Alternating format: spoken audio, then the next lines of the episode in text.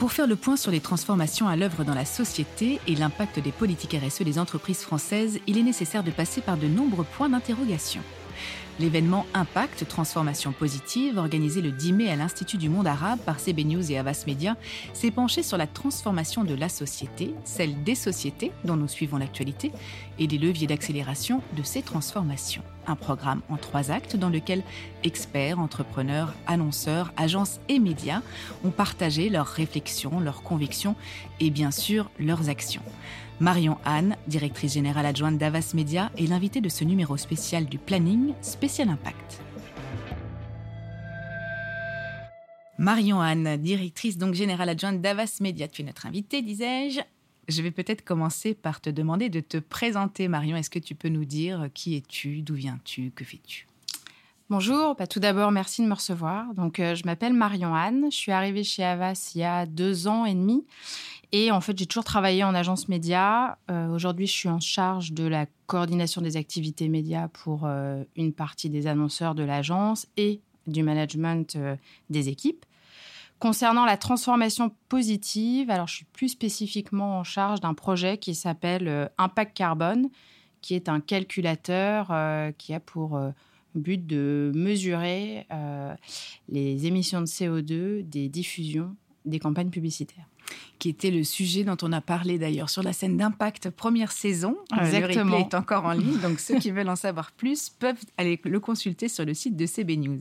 Tout à fait. Pour parler d'impact euh, et de RSE, Permets-moi de mettre les pieds dans le plat tout de suite. La galaxie Avas a été particulièrement secouée par des accusations de harcèlement moral et sexuel, visiblement. En termes de responsabilisation, on peut se dire qu'il reste du chemin à parcourir. Alors en effet, euh, c'est vrai que ces accusations euh, ont plongé le groupe euh, dans un travail d'introspection assez intense. Pour autant, on avait déjà des dispositifs en place. Hein. c'est vrai que on a des référents au sein du CSE, donc du comité d'entreprise, sur le harcèlement, auprès de qui les salariés peuvent se confier s'ils en ont le besoin, s'ils en ressentent le besoin. On avait formé les équipes à la prévention. Donc, il y a un vrai plan de formation euh, sur le sujet.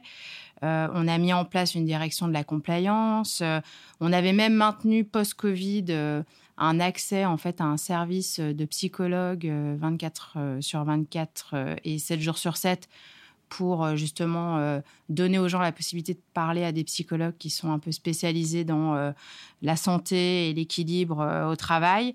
Et puis en fait, on s'est rendu compte que malheureusement, euh, tous ces dispositifs euh, ne suffisaient pas à libérer la parole parce que euh, on a compris aujourd'hui qu'il faut qu'il y ait un tiers de confiance.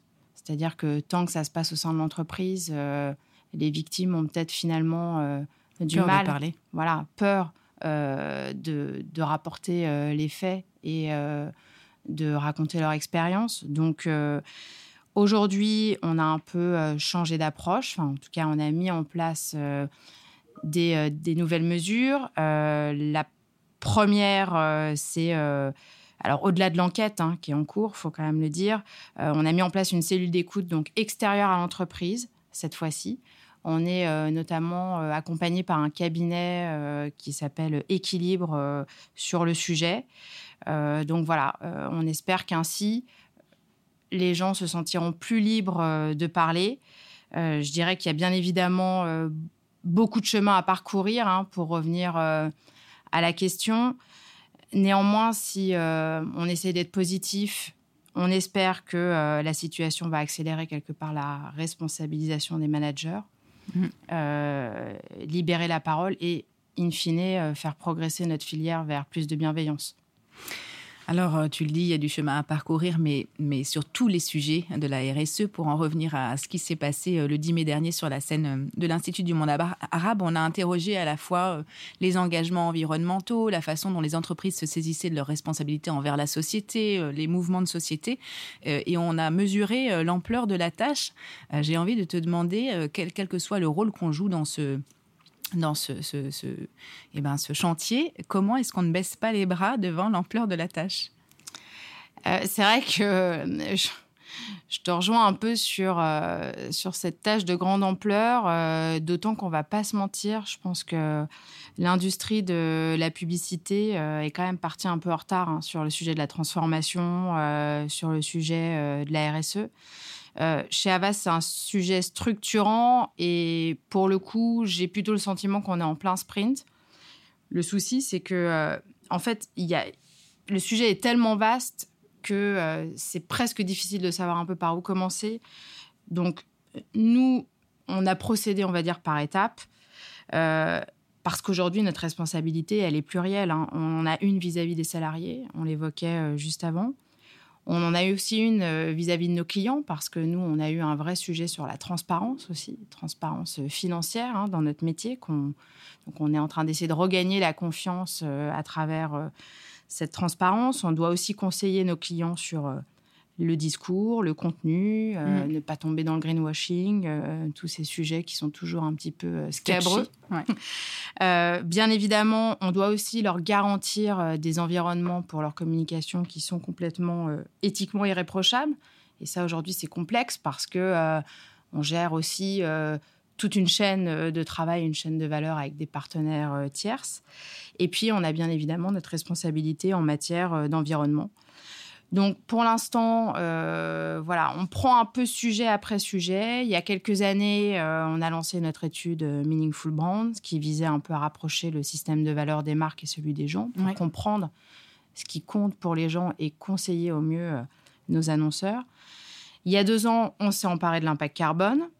Et je pense euh, qu'on a initié un véritable mouvement sur euh, le marché. Hein. Aujourd'hui, euh, l'UDECAM a même sorti un outil qui est à disposition de toutes les agences, qui a été notamment créé par Glimpact et qui reprend, qui est encore plus vaste que l'impact carbone, puisque c'est un outil d'empreinte environnementale. Mmh. Et puis l'année dernière, on s'est lancé dans Bicorp, vaste chantier, très exigeant, surtout à l'échelle d'un groupe comme Avas.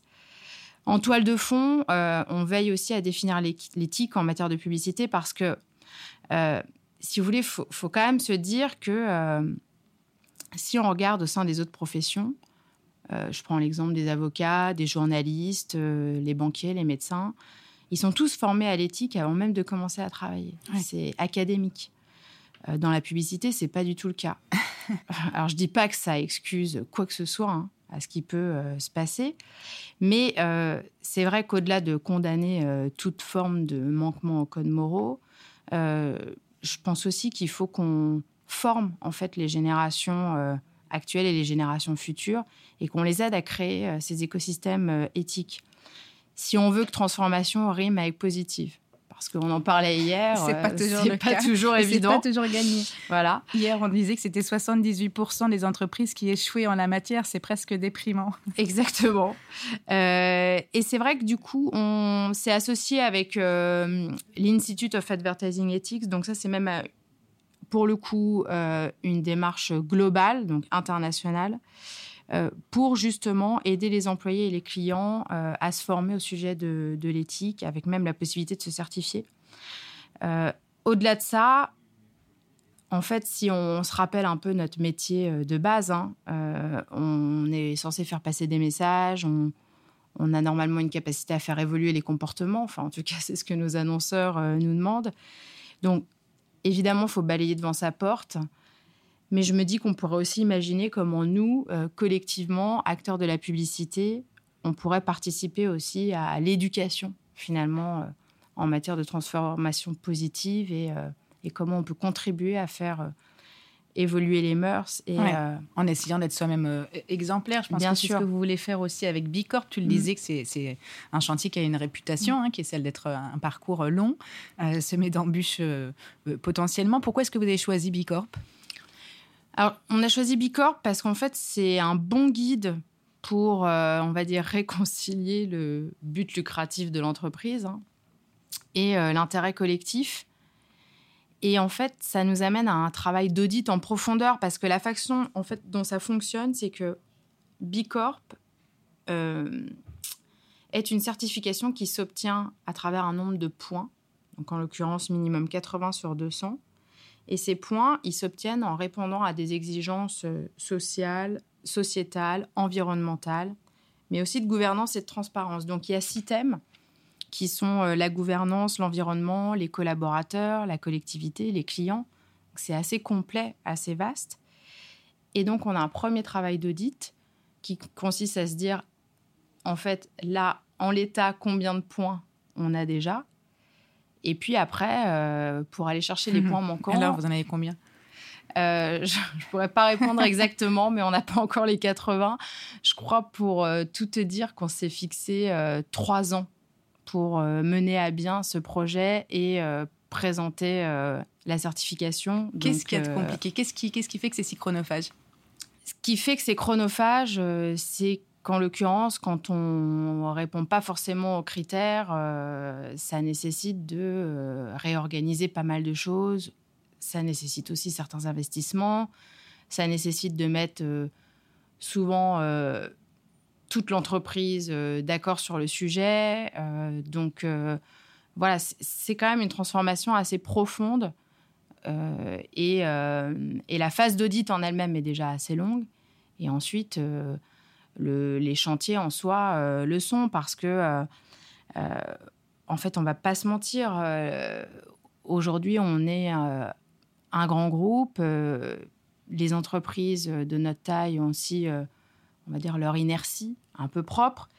Et euh, la difficulté, c'est souvent euh, qu'on associe ressources et business, alors que là, on est, euh, quand on est dans de la transformation un peu moyen terme ou un peu long terme, faut qu'on gère un peu cette injection contradictoire. C'est-à-dire mmh. qu'il faut qu'on accepte d'investir du temps et des ressources sur des sujets qui ne sont pas reliés directement à des lignes de profit.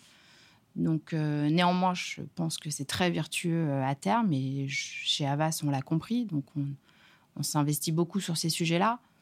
Mais euh, on va dire qu'au-delà de s'investir, il faut même les prioriser. Et ça, dans notre quotidien. C'est ce qui est le plus compliqué Oui, je pense que c'est ce qui est le plus compliqué. Et tu vois des freins à l'accélération de ces transformations? Non, euh, honnêtement, j'en vois pas parce que euh, j'ai l'impression qu'aujourd'hui, chez Avas, c'est un vrai mouvement et que euh, tout le monde est partie prenante. on a des task force qui se font assez spontanément sur les sujets. Les gens se portent volontaires. Et puis, en fait, la chance qu'on a aussi dans notre industrie, c'est qu'en agence, il y a beaucoup de jeunes. Et les jeunes, ils sont souvent moteurs mmh. du changement. Ils poussent. Ils poussent. Ils poussent. Et je terminerai peut-être par poser euh, la question de, dans quel sens aller, c'est-à-dire que pendant l'événement Impact euh, qui a eu lieu le 10 mai à l'Institut du monde arabe, on s'est demandé s'il fallait que les engagements RSE soient euh, en lien avec le core business de chaque entreprise quelque part, ou est-ce qu'il faut qu'ils soient simplement portés par ben, un leader convaincu par les, presque les, les, engagements individuels? Alors je pense qu'il faut que ça soit porté par par des gens qui ont envie euh, de faire bouger les lignes et euh, sans qu'il y ait, entre guillemets, euh, une raison business derrière. À la base, il faut que ce soit, entre guillemets, désintéressé parce que c'est important que ça reste une transformation qui soit noble avec justement cet intérêt collectif derrière. Néanmoins, moi, je suis persuadée qu'à la fin, euh, c'est aussi vertueux d'un point de vue business parce que euh, c'est les attentes de demain, en fait. Euh, voire d'aujourd'hui. Voire d'aujourd'hui. Que ça soit de la part de nos salariés. Je suis persuadée que c'est un critère aujourd'hui de recrutement. c'est un critère pour les candidats qui est clé. C'est un critère pour nos clients. Ils nous en parlent dans quasiment tous les appels d'offres. Donc, euh, et, demain, ça sera euh, quelque chose qu'on pourra même pas euh, dissocier. Dissocier, hmm. exactement, de, du positionnement de l'entreprise et de son fonctionnement. Donc, Yalla. Exactement. Merci beaucoup, Marion, d'avoir été avec nous ce matin. Merci à vous. Chers auditeurs, merci de nous avoir écoutés. Cet épisode hors série spécial Impact est un podcast de la rédaction de CB News, produit en partenariat avec la tech Audion, distribué avec la solution de diffusion Podinstall de Bababam. La création sonore est signée Sixième Son. N'hésitez pas à nous lire dans le magazine ou le site web de CB News pour ne rien rater de l'actualité de notre marché et bien sûr à vous abonner à ce podcast. À très vite.